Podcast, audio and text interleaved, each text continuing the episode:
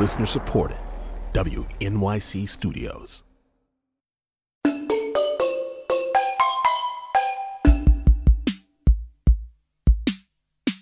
It's politics with Amy Walter on the takeaway. You know, during times of tumult and stress, I crave perspective more than anything else. It helps give structure to chaos, and it also helps me feel less alone to know that others may have traveled a similar, if not exactly the same path. So, I got a big dose of perspective last weekend in a front page story written by the Washington Post's premier political reporter Dan Balz titled, America was unprepared for a major crisis again. It was an insightful look not just at the mistakes made by this administration in dealing with COVID 19, but he also noted that, quote, repeated crises have shown that government is rarely, if ever, fully prepared. And so I reached out this week to a couple of people who were highlighted in that story who have faced such circumstances. This is Andy Card. I had the privilege of being Chief of Staff to the President of the United States, George W. Bush, Secretary of Transportation to George H.W. Bush, and served Presidents Reagan, Bush, and Bush. My name is Kathleen Sebelius. I'm the former Secretary of the Department of Health and Human Services and the former Governor of the great state of Kansas. Kathleen Sebelius served in the Obama administration as Health and Human Services Secretary during the H1N1 flu epidemic of 2009, and Andy Card, as Secretary of Transportation and the point person for dealing with the aftermath of Hurricane Andrew in the first Bush administration. Card also served as Chief of Staff in the second Bush administration during 9 11 and Hurricane Katrina. Both acknowledge the challenge facing the country today is of unprecedented scope. I started off our conversation by asking them to respond to this quote from former Pennsylvania governor and the country's first Department of Homeland Security Secretary, Tom Ridge, from that same Washington Post story. He said, I've often wondered if democracy writ large is designed to be responsive rather than preemptive. So I was in an administration where we had three government shutdowns. It was almost impossible to pass an HHS budget. We worked on continuing resolutions, which in state government don't exist, and the federal government is a way of just kicking the can down the road, and you're literally conscripted to last year's budget. So there is no new money. And to say to Congress, it's important to tuck this money aside for what may or may not ever happen. It's important for the government to step up and promise the pharmaceutical industry that they will buy medications. If you make the medications, uh, we will buy them and we may not ever need or use them. That's a very difficult conversation. It's a lot easier in many ways to get the government to promptly react when something happens, whether it's a disaster, man made, or pathogen, you know, to step up and provide resources as opposed to having those resources available in a stockpile in a medication fund and wherever that may or may not be used. That's that's tough to do in government. It's tough to do in state government. It's very tough to do at the federal level. The other practical reality is the states are sovereign and governors have to request aid.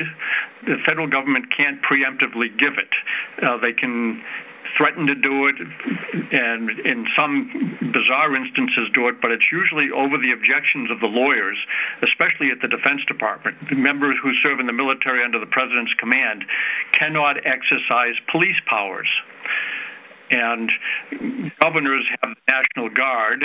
And when a governor requests assistance and said, I'd like the military to come, but I want them to be under my command, which is what happened during Hurricane Katrina.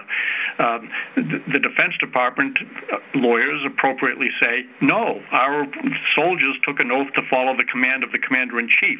It's not the same as the National Guard, and we cannot exercise police powers unless there is a declared insurrection.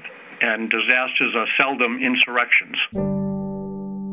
In a moment of crisis, the actions of our leaders are almost always under microscope, but there can also be tension within the team. And when so much is unknown, leaders can get conflicting advice, even from people they trust. H1N1 is widespread and could easily get much worse. Response plans have been put in place across all levels of government. A chance to get the hard to find H1N1 vaccine produced a polite stampede of parents and not so happy children. Six deaths in this country now linked to swine flu. Swine flu seems to be spreading at a great rate. State and local governments on the front lines to make antiviral medications and vaccines available and be ready to take whatever steps are necessary to support the healthcare system. President Obama was very, very clear that he would follow the science. And there were lots of debates and screaming matches and um, various uh, exercise folks who felt very strongly that he needed to take very tough action from the get go and do things like shut down all the schools in America or, you know, make presidential edicts. At one point, we had one member of the White House describe in graphic detail that you know the last thing this president would want is bodies up and down Pennsylvania Avenue and children being carted out of their homes dead and piled on carts and that would be the end of this term in office. President obama just said we we got to follow the science and that kind of ended the debates and the arguments. But there was no question that people were very frightened and people were very frightened at every point along the way. Um, and you know we we've got some situations coming up amy that are going to be very tricky. I mean people right now are now in a kind of food fight over protective equipment and i've really never seen anything like this. I can't I, i'm very close to our current governor who continues to make requests of the federal government and none of the requests have come to kansas that she's made of fema.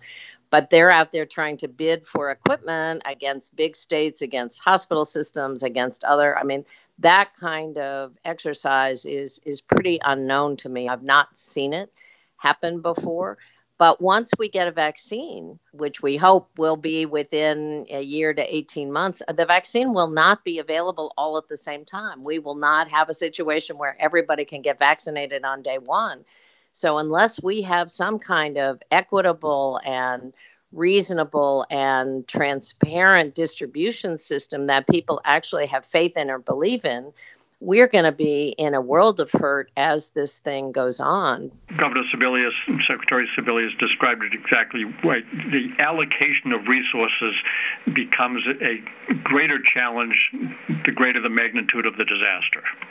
And where resources are allocated, you never satisfy everyone and those are the tough decisions. So I would say that presidents and cabinet members have to make decisions based on science and kind of the, the best expertise you can get. They should try not to make them based on emotion. However, the emotions will be very, very strong from almost everyone, including those who may not have the critical need at the critical time. And so you don't get to manage expectations the way you in, in, you do in most other instances. This is a it's a big challenge. That's why I would focus on dealing with what does the science say, what do the experts say in the current challenge. How do you uh, flatten the curve where it is most steep right now? So you focus on the hot spots. And then you, you try to have everybody in the whole country working to flatten everybody's curve. But you have to start with New York or Washington State or New Orleans or wherever the challenges are. But the people who are in areas that have not had the steep climb in death rates, uh, I used to say when I was working at the White House, every staffer should remember if we think that we're, we're happy because the unemployment rate is only 3.2 percent remember, if you're the one unemployed, it's 100%. You can't make every decision based on the overall number without being cognizant that there are people that will say, but I'm hurting right now really badly and I need help now personally and leaders have to make the tough decision no, we have to start with New York and we'll get to you later on. But it should always be done with empathy and recognizing that uh, if you are the one unemployed, the unemployment rate is 100%. Andrew here, our hurricane which continues to strengthen. Perhaps the most destructive natural disaster in our history. One of the greatest concerns for hurricane forecasters and emergency management personnel is how to evacuate hundreds of thousands of people on short notice. Those who aren't evacuating are stocking up on emergency supplies in anticipation of a long, bumpy ride. Central Vias, just outside Florida City, is devastated. They need food. They painted this on their roof to attract some sort of attention because they haven't seen any relief trucks this far south. All of us are in this for the long haul. Being on the ground made a huge difference, and I tried to encourage the governor and, and others to come to see the disaster to understand it. I remember Governor Lawton Chiles, we were trying to get him to ask for help, and literally he said, All I need is six water buffaloes for the National Guard, and those are just water tanks. And I said to the governor, I said, Governor, you need a lot more than that. You want all the help you can get. And he was resistant. But when he came down to the area and surveyed it, he acknowledged that it was greater than he had thought, and he did make a blanket request. But those are some of the practical concerns. It's really, if if leadership is cool, calm, and collected and speaking the truth, uh, it, it, doesn't mean they can't be optimistic. and it, it also doesn't mean they have to be pessimistic. But you should speak the truth and demonstrate how you think you'll be able to uh, manage through this crisis and what you're doing to manage through it, and be flexible and motivating to the people that have to carry out the orders. I did find that the Federal Emergency Management Agency was afraid to act many times because they thought they might be violating the regulations. And some of the regulations would say if you want to apply for assistance, you have to bring all of this paperwork with you. And I remember saying they don't have the paperwork, but our rules say they must provide this paperwork. And I said everything in their home was blown away. They have no paperwork. Some of them may not even have their IDs with them. And so I actually took the staff and I said, we're going to go stand in line like everybody else and see what it means to apply for aid and understand the questions that they're asking. And you're going to down, go down there with the information you have and see if you qualify for aid and see what they go through. And there was tremendous resistance to do that. But then it changed dramatically how FEMA was functioning. And I actually said to a few FEMA workers when they were saying, if we do this, Congress will be mad and will be called before Congress and have to testify why we did this. And I said, you can blame me. That was in 1992. Kathleen Sebelius, you now in 2009. Life is a little bit different. Obviously, we have social media at that time and the cable news infrastructure. And now, 10 years later, it's even more intensive. So you, you get bombarded even more quickly with critics almost instantaneously who have their own platforms. So how do you, how do you uh, respond in real time to what is going on in this this ecosystem of media and social media. You will always have second guessers and now the second guessers are there 24 hours a day 7 days a week and challenging everything that you're doing. The only thing that I know to do, um, and whether it was a disaster that we dealt with in Kansas when entire cities were wiped out with tornadoes, or at HHS dealing with either a natural disaster or again H1N1, is tell people what you know, tell them what you don't know on a regular basis, but that you are learning every day. Repeat it. Show compassion on a regular basis, understanding what they're going through, how frightened they are, what's happening, that you hear that, that you're working on that, and what you can do to help solve it. It's very difficult when people hear very mixed messages. So I think it's very important that people understand where the science is going, what the science says, particularly in a health crisis like this, that it really isn't a debate, that people will learn more as we go through COVID 19. They learn more about coronavirus. They will give us updated information as they learn it, but there is a science, and that's really what we have to follow. Kathleen Sebelius and Andy Card, I want to thank you both so much for taking the time to speak with me today. I really appreciate it. Thank you, Amy, and good to be with you, Kathleen. Nice to be with you, Andy and Amy. Thank you very much, and stay safe, everybody. Yes, you too.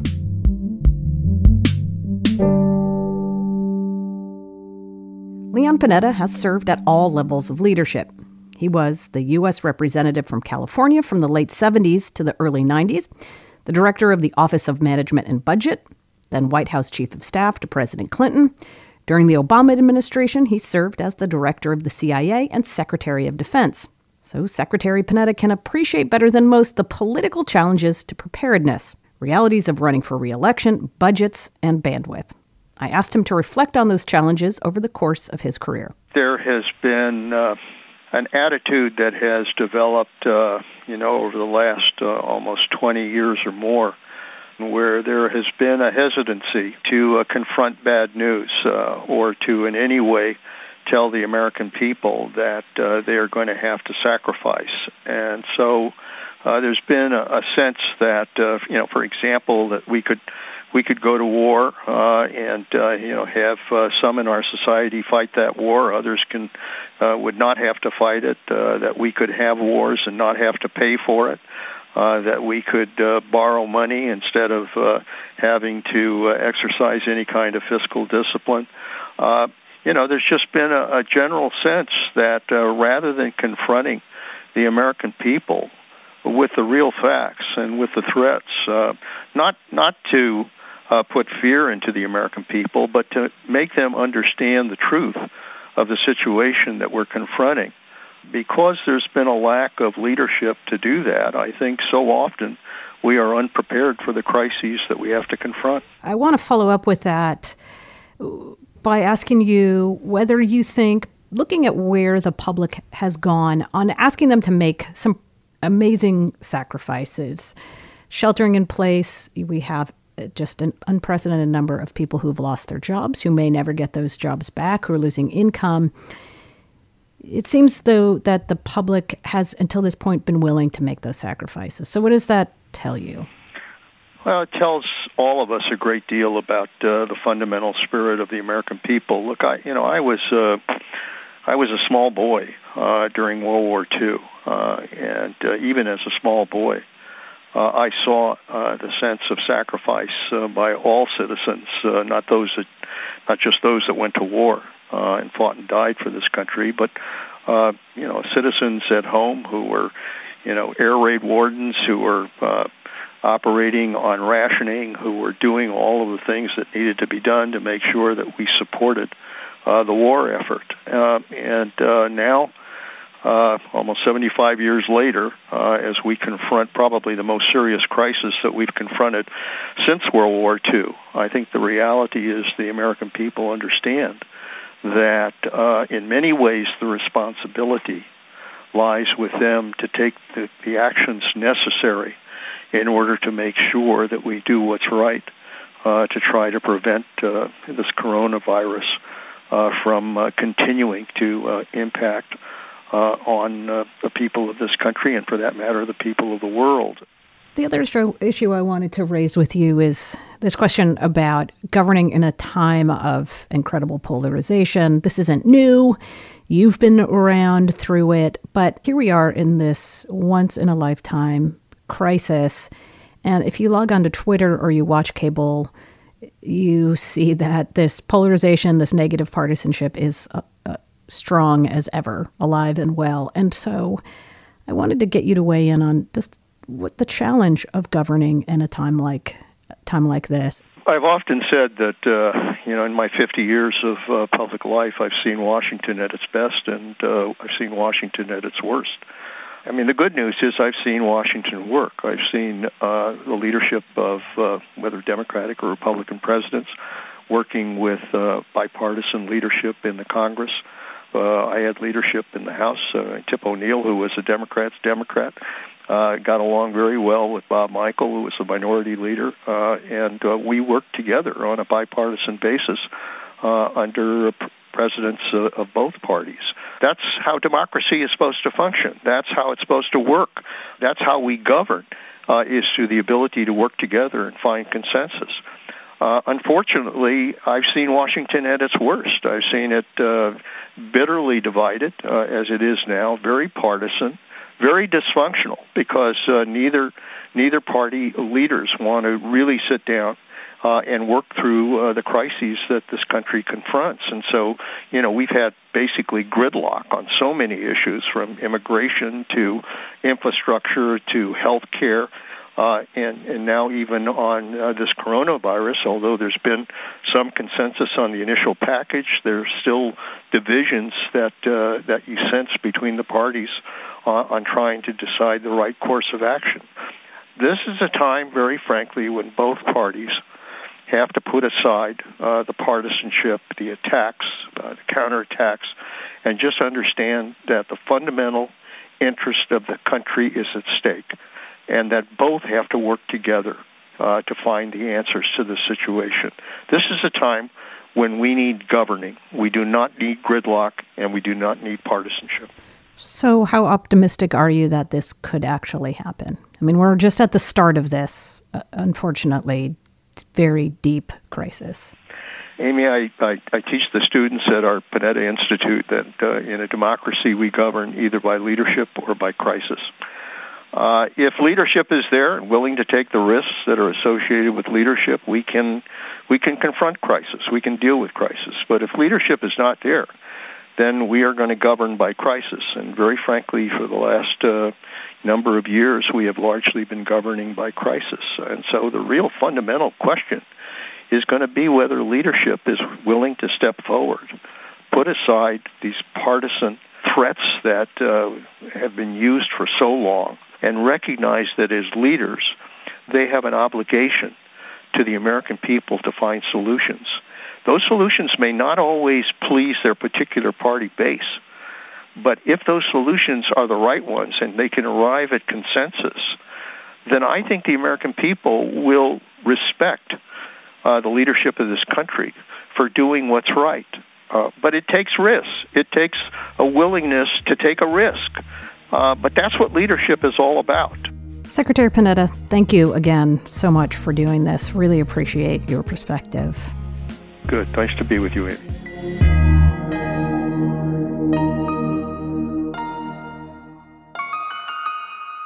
We've been talking all about leadership and governing during a crisis, but what about solutions? Are there ways that the United States could better prepare for something like a pandemic? Our commission looks at biodefense as being composed of a whole spectrum of activities that go from prevention and deterrence through preparedness and surveillance and then on to response, recovery, and mitigation. That's Dr. Asha George, Executive Director of the Bipartisan Commission on Biodefense you know, depending on the source, be it naturally occurring or intentionally introduced or accidentally released, different ones of you know elements of that that spectrum actually come into play.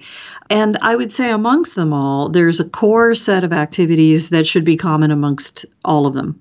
But when it comes to a naturally occurring disease and a pandemic in in particular, actually whether it's naturally occurring or not, there's a whole requirement for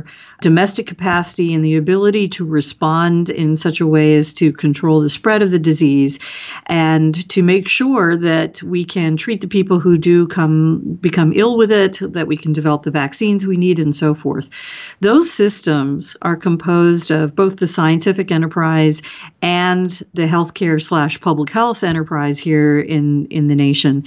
And you've seen what's happened with both of those. They don't necessarily get the funding that that they need from the federal government. The business side of this for industry isn't particularly great because the federal government winds up being the only customer for, for many of the things that they might need to put out. And then on the public health side, you know, the public health uh, community has seen fewer and fewer dollars coming to them from the federal government.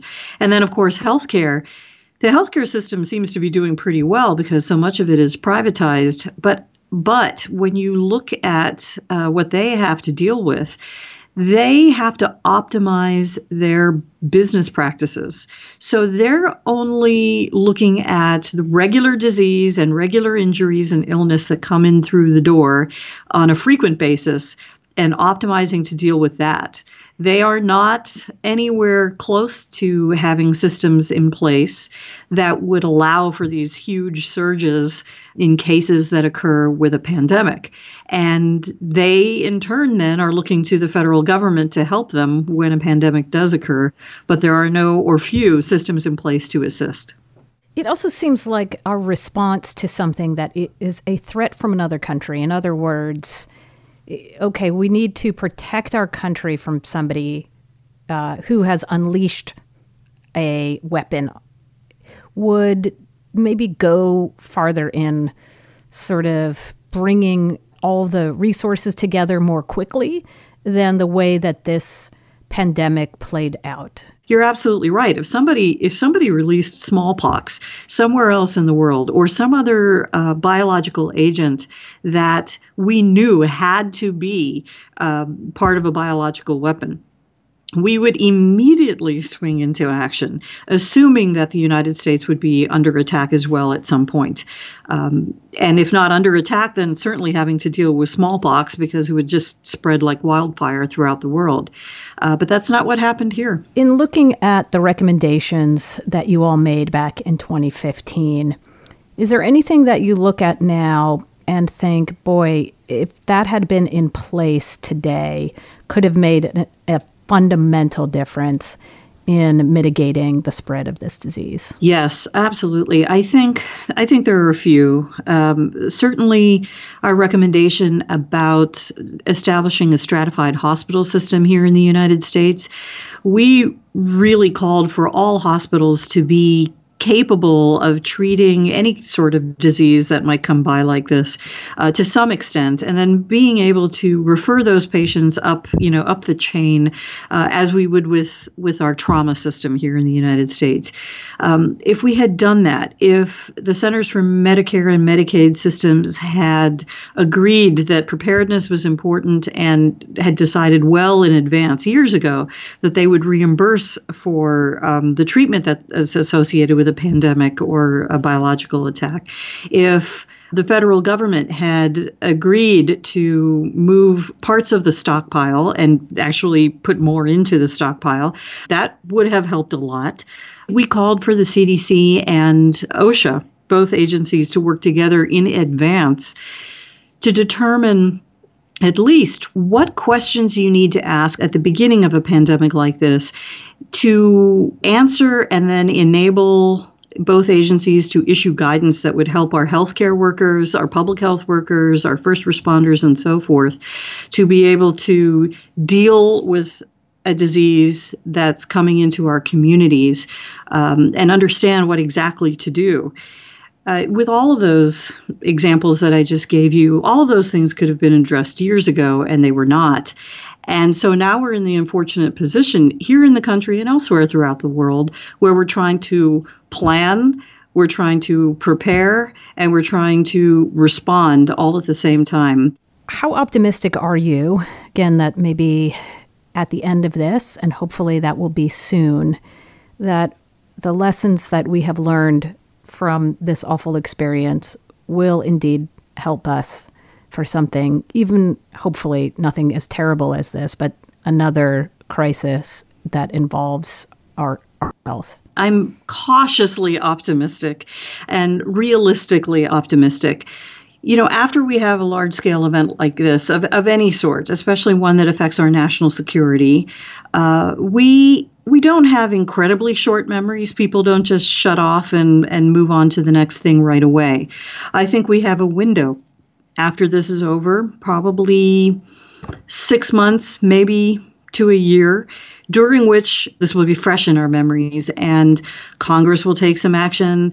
The next administration will take a lot of action. And it will be incumbent on us as, you know, citizens to really push for, for the changes we need in order to better prepare ourselves for the next event. I actually think uh, it would be a huge mistake for everybody to say, well, you know, these events only seem to occur every once in a hundred years or so, and so we got through this one, and we'll just punt. We've seen more and more of these biological events, whether they're naturally occurring or not, occur. much more frequently than we have seen, you know, in centuries ago uh, or even decades ago. Uh, part of it has to do with globalization. Part of it has to do with, you know, the way we're managing the environment, and part of it, frankly, is just that this is the nature of viruses um, and other microorganisms. They mutate, and so they're getting around all of our defenses. We have to be prepared, and I think it would be it would be nice if our government and the private sector decided to plan for the next event such that it was going to occur in another six months. Um, or six months after COVID 19 sort of winds itself up. I don't know if we'll get that far, but I'm hoping that in that six months, at least six months to a year, that we'll, we'll be able to evoke some change. Well, Dr. Asha George, I really appreciate you coming on and talking with me about this. Thank you. I really appreciate the opportunity. For so many black people, The Wiz feels like home. The new stage revival has Broadway buzzing. And as it gears up for a national tour, we'll consider the impact this story continues to have 50 years down the yellow brick road. I'm Kai Wright. Join me on the next Notes from America as we pay tribute to The Wiz. Listen wherever you get your podcasts.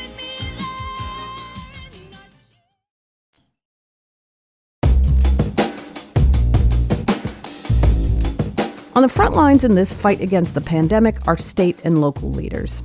But they aren't getting on TV. None of them are going to get glowing profiles written about them in national newspapers.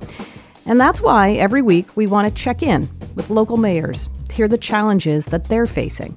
This week I called up Marco McClendon. I'm the mayor of West Memphis, Arkansas. A city of less than 30,000 people that sits directly across the Mississippi River from Memphis, Tennessee.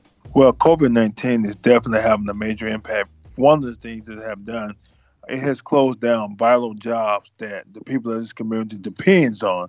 And they happen to go to the unemployment claim benefits and they're getting just a partial amount of what they was making. And it, that brings a lot of difficult on people with their income, as well as, you know, West Memphis is in a very unique situation. We in Arkansas, but we sat right here in the Memphis MSA of 1.4 million people, and what you know goes on in our neighbor county definitely affect us right across the bridge.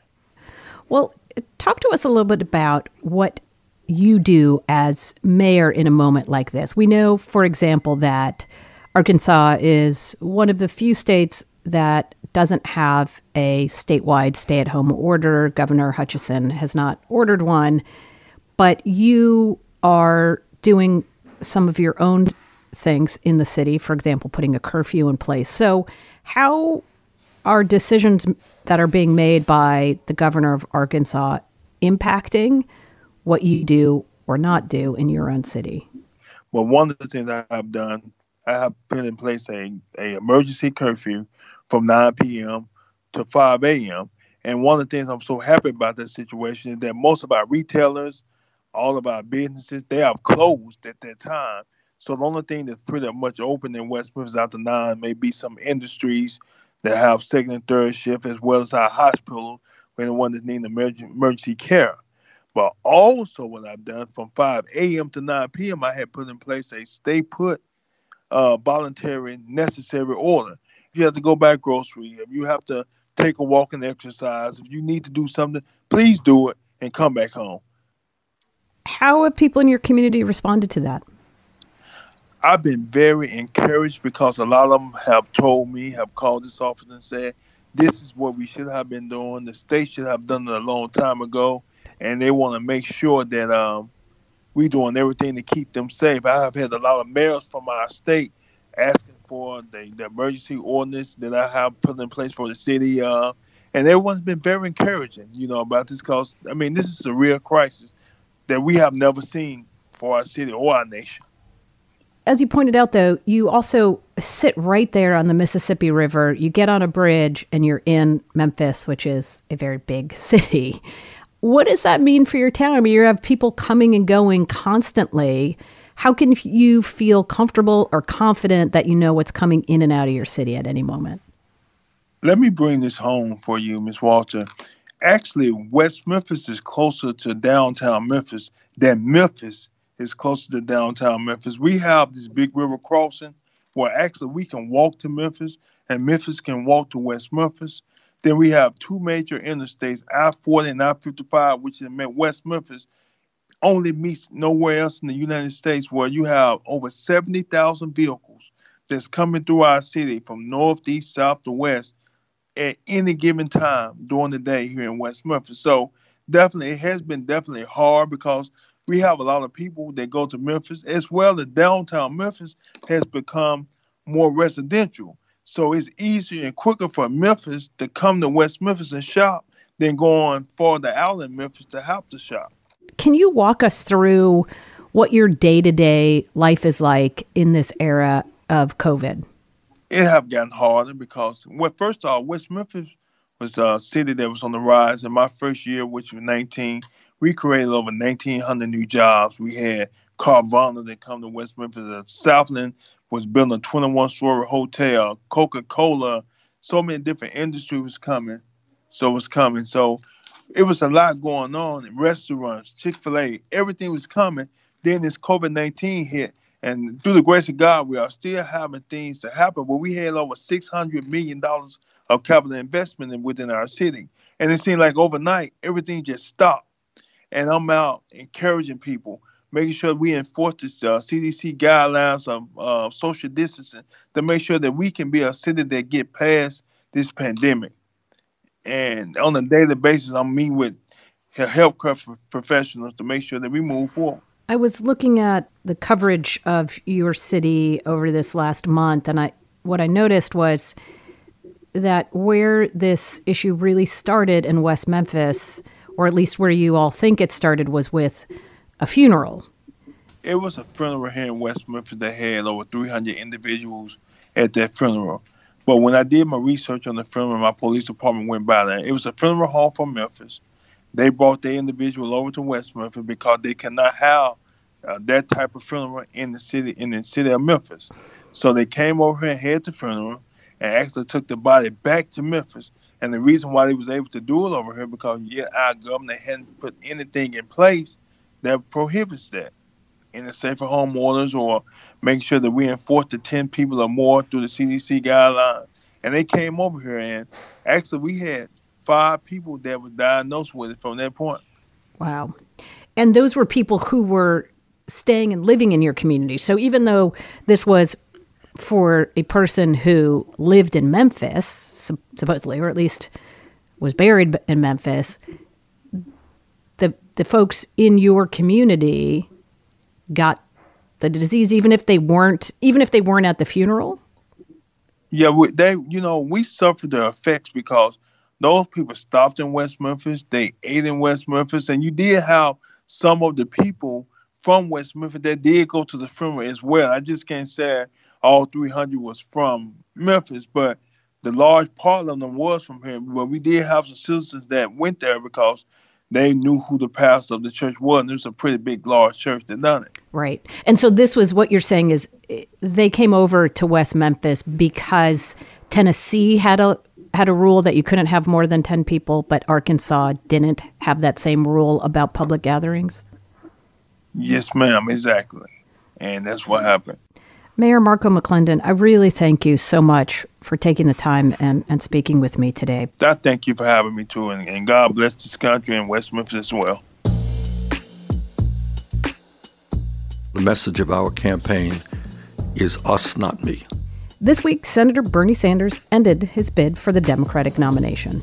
In many ways, it feels like a lifetime ago, but it was only about six weeks ago that Sanders looked like he was going to win it all. He carried New Hampshire, he came within a whisker of winning in Iowa, and of course put up a huge victory in Nevada.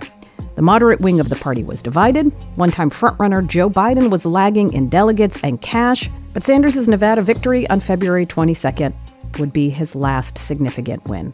On February 29th, just a week later, Joe Biden scored a decisive win in South Carolina, and from that point on, the once divided Democratic electorate rallied behind the former vice president. With Biden piling up wins and delegates, there was simply no path forward for the Vermont senator. So while we are winning the ideological battle, and while we are winning the support of so many young people and working people throughout the country, I have concluded that this battle for the Democratic nomination will not be successful. And so today, I am announcing the suspension of my campaign. He leaves behind an important legacy and many disappointed supporters. This is Samantha out of Portland, Oregon. This is devastating. I poured so much into his candidacy. I believed in him. He supported us. He wanted to make sure we could, that our incomes matched inflation. He cared about things like that. Hi, this is Savita from Greenville, South Carolina, and I am very disheartened that he has dropped out because he was my only hope. More importantly, he was the only hope for my kids who are first time voters. The simple fact is, Bernie Sanders represented the old school, great society, lefty Democratic Party politics. And all the mainstream media did for the last six months is attack those politics and demonize them. John, San Diego, California it became very clear as Bernie Sanders has announced his ending of his presidential bid that there is no possibility that we will regain our republic in this election term. America has fallen. To help us sort through that complicated legacy is Ruby Cramer, a politics reporter at BuzzFeed, who's been following the Sanders campaign. It looks like, holy crap, Bernie Sanders could actually win this thing it was sort of, for lack of a better phrase, a perfect storm of elements. You had a very crowded field. So you had Joe Biden and Amy Klobuchar and Pete Buttigieg splitting up their own sort of voters. You still had Elizabeth Warren in there. Bernie Sanders was the only person who could sort of get more than a small fraction of the field with that many people in. And then you had the entry of Michael Bloomberg, the former mayor of New York, who's coming in with all this money and is basically making a huge play for the Super Tuesday states. So all of these elements mean that Bernie Sanders is the only one with the base and the loyal support to kind of edge him out above all of these other people to get first place finishes in the Iowa popular vote, New Hampshire, and then he comes into Nevada with this massive victory and all this Latinx support, and you're like, wow, he's expanding his coalition. He has all these Latinos. He didn't have them four years ago. Wow, no one else can do this unless the field changes overnight. He's the only one who could come out of Super Tuesday with a delegate lead. Like you could see Joe Biden and Michael Bloomberg kind of splitting the vote, their own vote, 15% each in Super Tuesday. Fast forward a week or two weeks, Michael Bloomberg collapses on the debate stage. Elizabeth Warren just tears him apart everybody starts coalescing behind Joe Biden after Joe Biden wins with black voters in South Carolina. And very, very rapidly, in the span of, I think it was 36 hours, you had all of these candidates dropping out to get behind him, to literally redirect their planes to fly to a kind of go Joe Biden rally in Dallas. And then everything changed. I think what happened in that moment, which is really important to understand about Bernie and helps us understand why he stayed in the race through the last month amid this pandemic, is that there was that week or that two weeks where he saw the path forward and he saw a moment where he could actually win. And so just as everybody else was reckoning with that strange moment where it was like, wow, wait, can he really do this? Bernie Sanders himself was feeling like he had this, like he could do this. And I think that was a really hard thing to let go of, especially when it came to the March contest where basically at the end of the day, more people came out to vote for Joe Biden, and Bernie Sanders could not expand beyond that, that base that we talked about. Was it Sanders himself? Was it his message? Was it that, you know, maybe the Democratic base isn't as liberal as people think it is? Maybe there's just not an appetite for the kind of democratic socialism that he was p- putting forward. So, is there an easy answer to that question? No, there really isn't. I think it's a combination of a few things. I think that his ideas are popular. I mean, we see widespread support for expanded access to healthcare, for higher minimum wage. I mean, these are ideas that Bernie Sanders pushed Hillary Clinton on four years ago. You see in the exit polls that there is widespread support for those ideas, but you're not seeing a progressive candidate. And I would include Elizabeth Warren in this too. Like, you're not seeing that broad support for that kind of progressive champion. And so I think that's a big kind of mystery for him personally. He's like, he believes, and he said this on Wednesday when he dropped out of the race, that he is winning the ideological debate, but he is not winning when it comes to people coming out to vote. And I think you could talk to a bunch of people who have worked for him and worked for him four years ago, and they might say, you know, there are things that he could have done that he didn't do in terms of reaching out and forming relationships. And, you know, I had one former advisor point to like he had three years in between his campaigns and he didn't do as much sort of politicking, the sort of like forming relationships with whether it's Congressional Black Caucus or lock up labor endorsements early. Like there are things that they feel like he could have done that he didn't. And part of that is that that stuff has just never come naturally to Bernie Sanders. He's not for someone who's been in Washington for 30 years, he's never been sort of like an inside game backslapper type politician. He doesn't do that stuff. I mean, he's kind of like a gruff guy who borders on, you know, rude sometimes. like he's not, that's not the kind of um, relationships that he likes to spend time investing in. At the end of the day, you know, everybody knew who Bernie Sanders was, right? This guy has 100% name ID, and people just didn't vote for him enough. And then finally, to think about the the Bernie Sanders legacy, I think it is fair to say that yes, issues like the Green New Deal, Medicare for all, free college, um, $15 minimum wage certainly now are on the agenda in a way they weren't before Bernie Sanders was on the scene.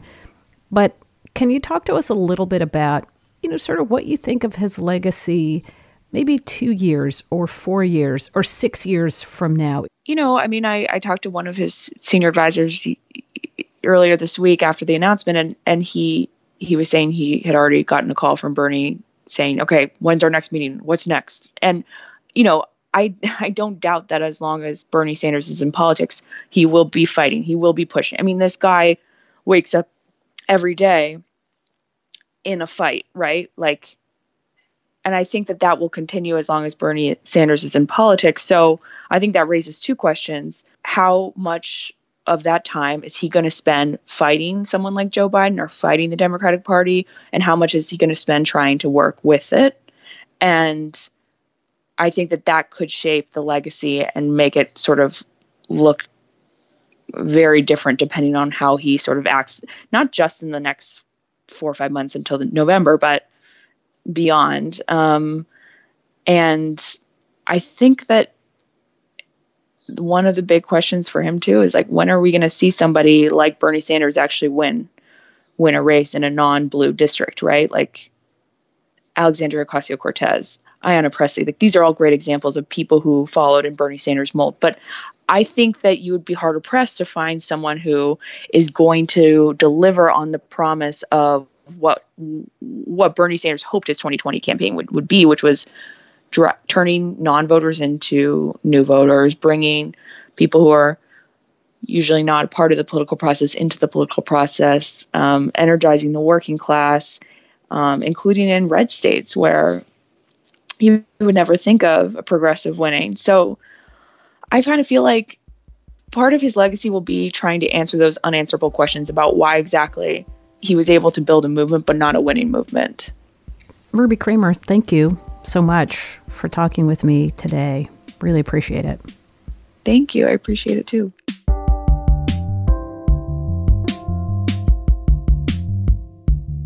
One more thought for me today about the end of the Bernie Sanders campaign. It's always hard to know just what sort of legacy any political figure will leave behind once he or she exits a presidential race. Some leave only to come back and win the nomination and presidency later on. Think Ronald Reagan or Richard Nixon. Others who held such incredible promise, like Democrat Gary Hart, fall into political obscurity. But it is clear that Sanders' time on the national stage has had some immediate impact. His agenda, specifically on health care, minimum wage, college debt, continues to drive the political conversation. And his call for a more robust challenge to the status quo won't be going away either, especially as this pandemic only widens this country's gaping inequalities. For me, the biggest political lesson to take from Sanders' loss is that building coalitions still matters. A successful politician meets voters where they are, not where the candidate wants them to be. What Sanders' supporters liked so much about him was his consistency. and his unwillingness to compromise to things he saw as his core principles. But politics, in the end, is about compromise. Doesn't mean you have to sell your soul or your values. It does mean that you can't get everything you want in order to get the voters that you do. That's all for us today. I want to give a big shout out to the people who made this show possible. Patricia Jacob, Amber Hall, Jay Cowit, Debbie Daughtry, Polly Irungu, David Gable, and Lee Hill. And of course, call us anytime at 8778 My Take or send us a tweet. I'm at Amy E. Walter. The show is at The Takeaway. Thanks so much for listening. This is Politics with Amy Walter on The Takeaway.